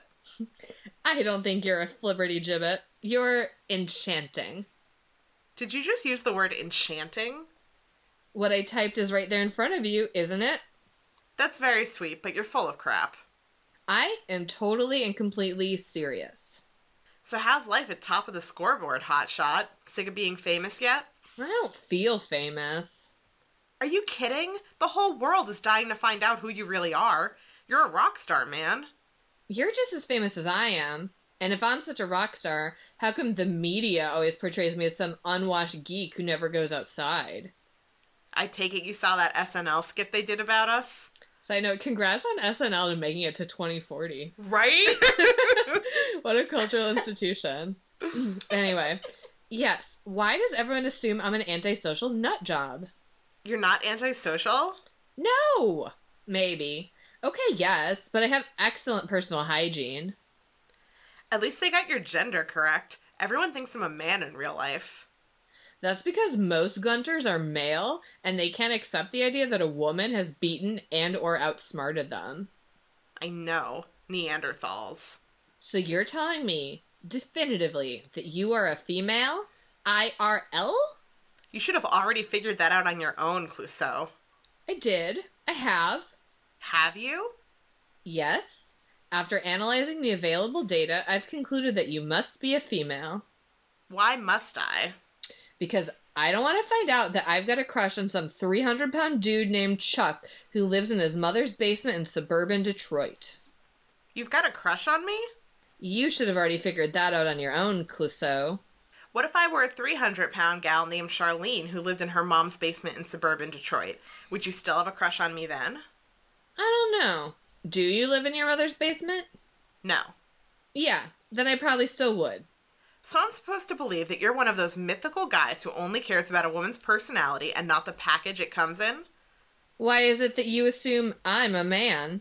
Please, it's obvious. I get nothing but boy vibes coming from you. Boy vibes? What, do I use masculine sentence structure or something? Don't change the subject. You were saying you have a crush on me? I've had a crush on you since before we even met. From reading your blog and watching your POV. I've been cyber-stalking you for years. But you still don't really know anything about me, or my real personality. This is the Oasis. We exist as nothing but raw personality in here. I beg to differ. Everything about our online personas is filtered through our avatars, which allows us to control how we look and sound to others. The Oasis lets you be whoever you want to be. That's why everyone is addicted to it. So, IRL, you're nothing like the person I met that night in the tomb? That was just one side of me, the side I chose to show you. Well, I like that side. And if you showed me your other sides, I'm sure I'd like those too. You say that now, but I know how these things work. Sooner or later, you'll demand to see a picture of the real me. I'm not the sort who makes demands. Besides totality, I guess. Besides, I'm definitely not going to show you a photo of me. Why? Are you butt ugly? You're such a hypocrite. So, answer the question, Claire. Are you ugly? I must be. Why? The female of the species has always found me repellent. I don't find you repellent. Of course not. That's because you're an obese man named Chuck, who likes to chat up ugly young boys online. Ugh. That's another thing. Like, it's 2040, and, like, this is the understanding of gender that's still...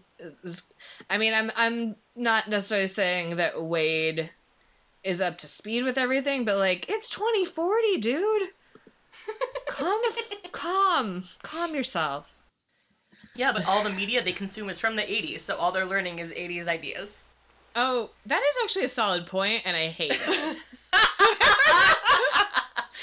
Like, all the top 10 hits are all 80s songs covered by cute girls with ukuleles, right? Oh, yeah. Yeah. Yeah, that's so depressing. Is no one making new shit now? I hate it. No.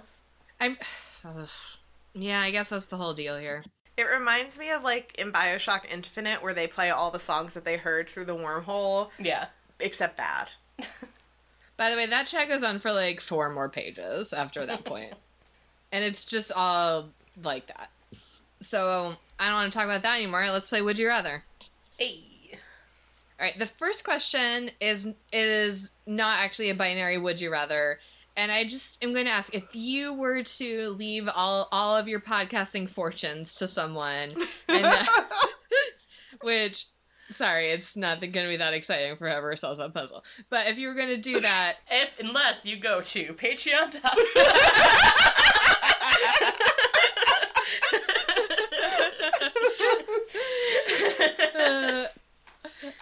Also, if you would just petition Steaks and Cakes to pay us, please. Yeah.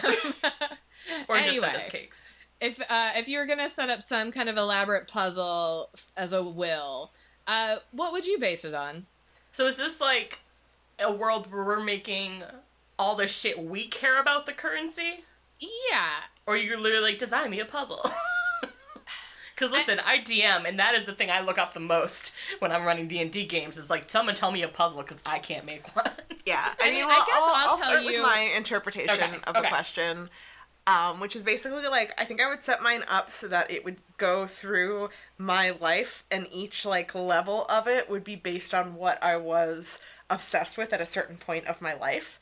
So it would start with, like, Inspector Gadget, and then...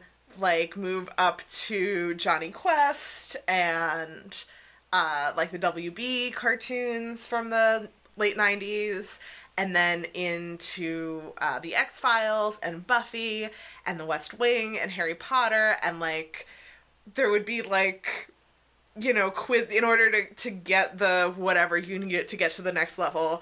There would probably be, like, a very honed in on my interests, like, question or quiz of some point. You like absolutely have to perform the musical episode of Buffy the Vampire Slayer. Sure. Well, after at the end of every level, you have to say like which two characters should kiss.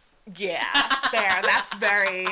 That's and you get points depending on like which ones it is.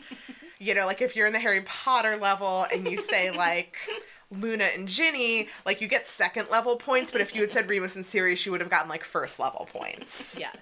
Love it. But yeah, so then you would make it through to whatever thing I'm interested in before I die, and if you successfully have memorized all of my OTPs over the course of my life... have to reenact every murder Kate has ever read about. Yes. God, that would be years. It would be years. You have to make your own murder board with, like, string and pins. Yes. Yes. God, I can't believe no one ever made a virtual murder board to figure out the keys of this game. Holy shit, I'm so mad right now. That's what I'm mad about the most. Give me your theories on the Ketty Cabin murders, and if they line up with my own, you can proceed to the next level. So yeah, that would be mine. So what I was thinking of was, it bugged me that these challenges were just, you go in the movie and you just say the lines of the movie. But what I was thinking was, I've spent a lot of time, and I really enjoy going to, like, showings of Rocky Horror Show and The Room, where it's, like, you yell the callbacks. Mm-hmm. And that is fun to me. And that, again, gets really at, like, what bothers me about this book is, to me, like, what's fun is, like, you make up a new callback, and it's funny, and, like, people laugh at your joke, and it's not just, I'm impressed that you know the lines to this movie. So... it would be that. I think it would probably be Rocky Horror Show, and it would be, like, The Room, and you would have to, like, go through and do all the callbacks, and I don't know, there'd be, like, a Turing test or something, like, if you made up new ones that made the computer laugh, or maybe there's, like, just, like, a panel of people, like, if you made up new ones and it made people laugh at your callbacks, then you can have my fortune. And then the third level would be... I think it would be Twilight the movie, which does not have an established callback system, but I just really, I don't want anyone who won't watch the Twilight movie to get my podcast fortune. That's fair. And, like, maybe, you watch the Twilight movie, and then you just have to, like, you have to respond positively at Vampire Baseball, and you would have to, like, really laugh. Talk about how hot Jasper is. It's not even how hot he is. It's, like, how you have to, like, make his face. You have to, like, appreciate the whole weird package of Jasper. It's complicated. And you have to react really positively when Edward Cullen awkwardly blames the fluorescent lighting on the fact that his eyes change color. Absolutely. Oh, and then, finally, the last stage is this just a picture of Duarte, and you have to just, like... I don't know, list a bunch of positive adjectives.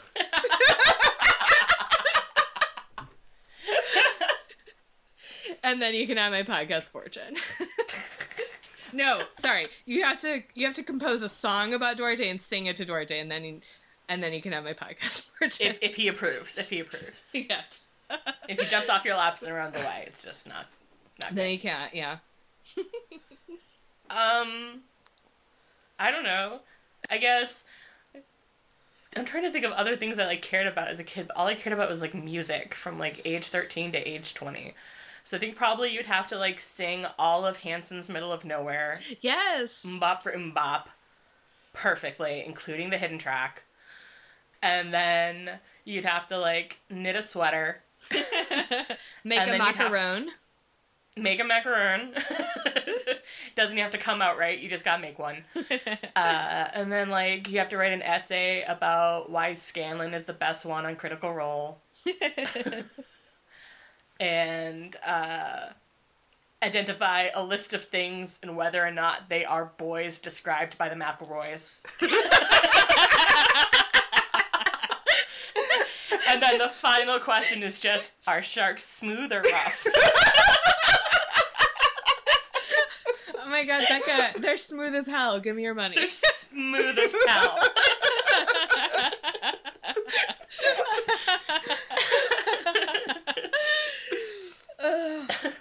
You know what? Wade probably thinks they're rough. Probably. Fucking idiot. He read in a book. He never touched a shark. He doesn't know. All right, this was an extremely good game. And I'm just going to ask now, would you rather create a extremely detailed, elaborate virtual replica of Steaks and Cakes, or eat at a real Steaks and Cakes. Eat at a real Steaks and Cakes. I want to eat that steak and eat that cake. Yeah. Yeah, you can't eat anything in the virtual Steaks and Cakes. It's garbage. You can get, which is like upsetting, because that seems like, but I don't think they describe like being able to eat anything. I guess you get your smell tower, your olfactory smell tower, but you can't like taste anything yet. Yeah, you can like go to a brothel and fuck a girl. Yeah, and your haptic suit's like, let me get that dick. Okay, but that's not allowed at Steaks and Cakes as a family establishment. It's a family establishment. It's where people go after church. Yes. All right. Well, thank you so much to our sponsor, Steaks and Cakes. Please pay us so we'll have money to leave behind in our elaborate games. Okay, now it's time for Reader's Advisory, where we will suggest things to read other than this. I got a bunch. I'm just going to say some of them. Just make a list. Yes, I'm not going to read this whole list. I'm going to post it, as usual, on worstbestsellers.com. Just some that I feel strongly about. Mr. Penumbra's 24-Hour Bookstore by Robin Sloan is, like, kind of this, but with bookstores and, like, book-themed puzzles, and actually puzzles, and not just, like, knowing the year a movie came out or whatever. It's a fun read, actually fun. A couple things that I really like, even though they are a little bit, like, sad white boy journey in the way of Wade, except that they actually have successful character arcs and they actually go somewhere, and these characters, like, learn not to be such dicks all the time. And that's The Magician's Trilogy by Lev Grossman, because Quentin's arc takes the full 3 books. And also the Scott Pilgrim series by Brian Lee O'Malley, who is not a sad white boy himself, but Scott Pilgrim is. Both of those, I think, are in this sort of vein where Quentin from The Magicians is very into, like, fake Narnia books, and Scott Pilgrim's very into video games, and they're sort of, like, very focused on that. But then they get past it and get into other stuff, which Wade never does. Fucking Wade. And then The Carnival at Bray by Jessie Ann Foley is very different from this, but I love it. And what's a big part of it is it is historical fiction written a few years ago, set in the 90s, and specifically because the main character is obsessed with the music of Nirvana and how, like, important that is to her to have that particular music at that particular time. And I think that's captured so well, and I think that is an important sentiment that's just totally fucked up in Ready Player One. So Carnival at Bray is great for that. And then I just want to shout out the comic series Ms. Marvel, because that's by G. Willow Wilson and various artists, because I think Kamala's character is, like, she's so nerdy and, like, she loves the nerd shit, and she loves the Avengers, and she loves writing fan fiction, but it is this sort of, like, joyful, fun fandom and not this tediousness. And then I got some other stuff I'll put online. And then the last thing I want to say is John Mulaney's stand-up bit about how weird Back to the Future is better than this entire book. Real quick, just a couple of things for me. Listen to The Adventure Zone, which is a D&D podcast. Even if you think you don't like D&D, you'll probably like it. I cry a lot whenever I listen to it, and then sometimes I just think about it and I cry. It's emotional. That's a legit thing, even if you don't like D&D, because I've seen so many people being like, I started this, and I don't know anything about D&D, and then get through the first 2 episodes, they're like, I don't think this is for me, and then by the end, they are also crying. Yeah, there's a lot of crying involved. It's also very funny. There's also dick jokes, I promise. Yeah, it's a good mix of dick jokes and crying. Yes. But also, Cory Doctorow has a whole lot of books that are about video games that are all better than this, and we'll have all of them. That's why he's president. Yeah, that's why. He's president, and Will Wheaton is vice president in Oasis. This is a real thing that happens in the book. So we'll have a bunch of those up there. Scarlett Epstein Hates It Here is a YA book about a girl who is in fandom and lives in New Jersey. And it's kind of like, and she has fandom friends, and it's like how fandom is for other people who aren't in this book. And finally, Hitchhiker's Guide to the Galaxy, best nerd book ever written. Everyone should read it. I've not read it in a year. I should reread it. I have a list, none of which are books, which is par for the course for me. You should absolutely fucking read the Wikipedia article on Second Life. because that shit is buck wild. It is a journey. I went down a dive and I was like, what is happening? Did you know that there was a run on a virtual bank in Second Life? Are you kidding me? There's a college on Second Life that has like a real life counterpart that has been kicked off Second Life twice. It's bonkers, you guys. And relatedly, you should watch the Monster Factory episodes, and Monster Factory is done by the McElroys, the boy mayor of Second Life, and Second Life Second Chances, in which they play Second Life and try to get elected mayor.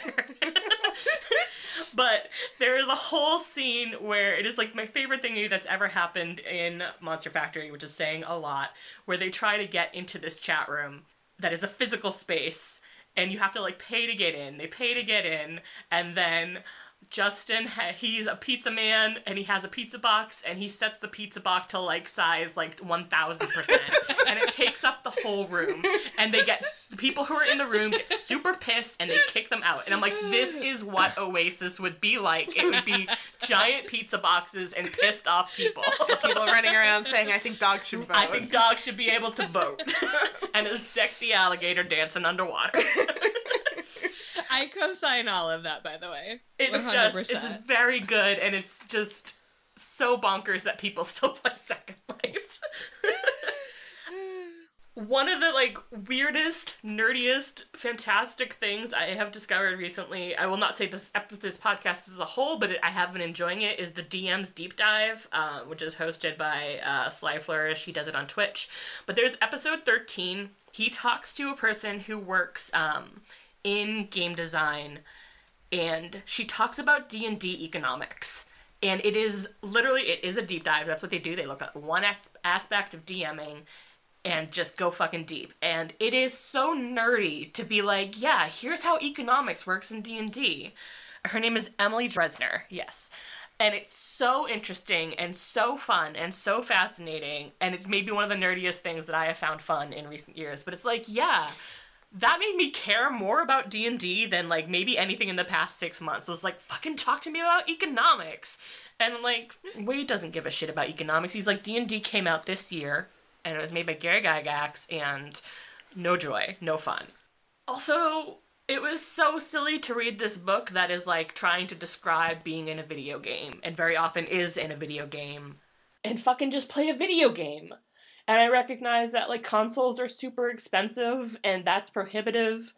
But if you can do it, it was one of the maybe the best things I did once I, like, turned 30 and realized I had expendable income, and I bought myself an Xbox 360, even though it was already on the way out. And I started playing video games, and I played Bioshock Infinite, which is beautiful and so fun. I played Bioshock. I'm, like, playing Skyrim for, like, the fourth time on my second console. Play Minecraft. Play Breath of the Wild, which is the first game that ever made me care about a Zelda game. And if you don't have the ability to play any of these because it's fucking expensive, go on YouTube and find someone you like and watch them play it, because there's thousands of people playing video games, and you can just watch them do it, and it's so fun. And if you're like, I don't know where to start, there is Grandma Shirley, who is literally a grandma, and she loves playing video games, and she plays Skyrim. It's her favorite fucking thing. And it is so wholesome and so the opposite of everything in this book, where, like, her fans are called her grandkids, and they leave helpful comments and are like, oh no, this is why you were having trouble with this, you should try this. There's another series she did, I forget what the game is, but somebody was just in the game because it was multiplayer, and they were in there with her, and they were just going on an adventure together, and he's like, oh, okay, here's how you're having trouble, let me help you with this. And she's like, oh, this is the best, and it's so fucking cute. She's a grandma, she just loves video games. Watch her play everything. Watch her play Skyrim. It's so good. Author and two, if you want to try console games and you can't afford one, don't have a friend with one, maybe check your local library. Not every library does this. Not every library can afford it or what have you. But, like, my library has an Xbox and a Wii U, I think, that we lend out for, like, 2 weeks. So you might be able to do that. And we also have a bunch of games. Like, plenty of games that you can borrow, but also a couple consoles. All right. Candy pairing. Or did anybody have any last readers' advisories? Nope. Okay. Well, again, they'll all be on worstbestsellers.com. Check them out. Candy pairing. What candy would you compare this book to? I would compare this book to Airheads. That classic 4 for $1 80s candy that hurts your teeth and leaves you feeling largely empty and unsatisfied. I would do Skittles, and after you read this book, you can keep eating those Skittles while you play Darkened Sky on GameCube, which was this game that was completely developed as advertising for Skittles and released in like 2002, 2003, and then at the last minute, the Skittles branding was removed, and now it's just your typical fantasy game, except for how you use Skittles to power your magic. And now that story was maybe kind of interesting, but imagine I just told you that for like 400 pages while incessantly messaging a girl who explicitly told me not to contact her, and you've just experienced Ready Player One. And I just wanted to point out that while I was looking up something about this, I found out that there have been 7 officially licensed M&M games, and that is buck wild. My candy pairing is just, I will describe a sugar molecule to you. But for like 10 pages. Yes, just really deep, like the bond between the carbon and like, I don't actually know what's in sugar. Yep. But just that level of detail, but then you don't actually get any candy. Excellent. All right, now it is time for the Rock, Paper, Snicked, where Kate will say who Dwayne The Rock Johnson would be if he were in this book, and I'll say who Wolverine would be if he were in this book, and Becca is going to choose which most enhances this. All right. If Dwayne The Rock Johnson were in this book, he would be a high school friend of Halliday and Og and Kira. And Kira would confide in him about the big falling out between Og and Halliday, and he'd approach each of them kind of distressed to see that such good friends are destroying their relationship over something so silly. So he would give Halliday some much-needed lessons about how women don't belong to anyone, and Kira is her own person, and made a decision about who she wanted to be with, and it wasn't him, and he has to get over that. And he would help Halliday learn to deconstruct his own toxic masculinity using a video game that Og would help him code. And then Halliday would see the error of his ways and apologize to Og and Kira, and then release this toxic masculinity video game as like a special hidden level somewhere in the Oasis without letting anyone know its true purpose. So annoying gamer boys all over the world would be tricked into playing it, and they'd come out as better people, and thus the world would be better, and the things in this book would not ever exist. All right, well, if Wolverine were in this book, it would be kind of like Days of Future Past, which maybe doesn't mean anything to Becca, but just for the listeners, kind of a Days of Future Past scenario, the movie, where Wolverine will travel back in time to... I saw that movie. I live with Kate. Okay, well, I know often you are not as familiar with X-Men, and that's fine, and I value that about you, and I'm not going to force you to memorize anything about X-Men. So Wolverine travels back in time. To around the time when Halliday is, like, setting up his will, and he's like, bro, do not do this. Just make a normal will and leave your shit to your friend Og. And Halliday is like, all right. And so there is no puzzle game. There's no cultural obsession with the 80s. Like, everyone's just allowed to carry on and keep making new movies and keep playing this game that's just owned by, like, a normal-ass businessman. I saw that movie in theaters. That's right, Becca, you did.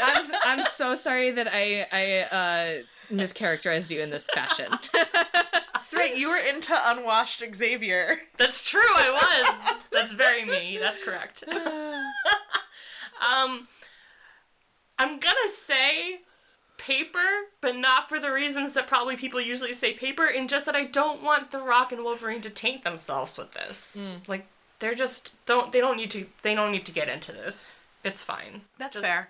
Let it exist by itself. That's fair. And to be honest, then it would just be like one more pop cultural reference shoved into this book. Mm-hmm. The X-Men are already named up in this book, which is fine and appropriate even. All right, what do you guys think the moral of the story is? The moral of the story is that I hate men. Yeah. The moral of the story is nostalgia is a hell of a drug.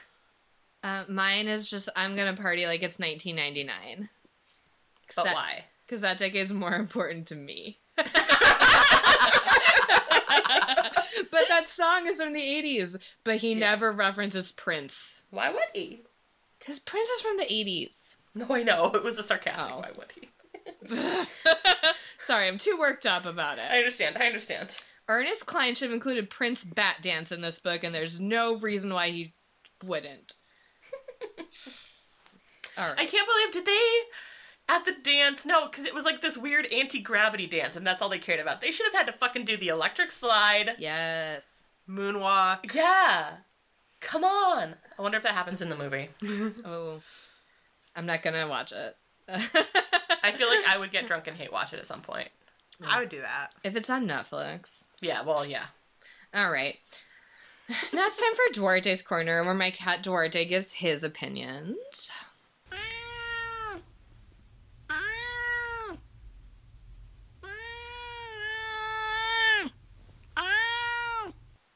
All right. Yeah, Duarte, look, I know that you would love for me to start this game already now where people on the internet have to write songs for you, but I'm not dead. Oh no. Now it's a threat from Duarte to me. And I mean, if you did die, Duarte would eat you, so yeah. Rough. That's fine. I would like a green burial anyway. What's greener than just going straight back into, the food cycle? Do you think a haptic glove could capture how soft Duarte is? Oh, it'd have to be the Model 700 for sure.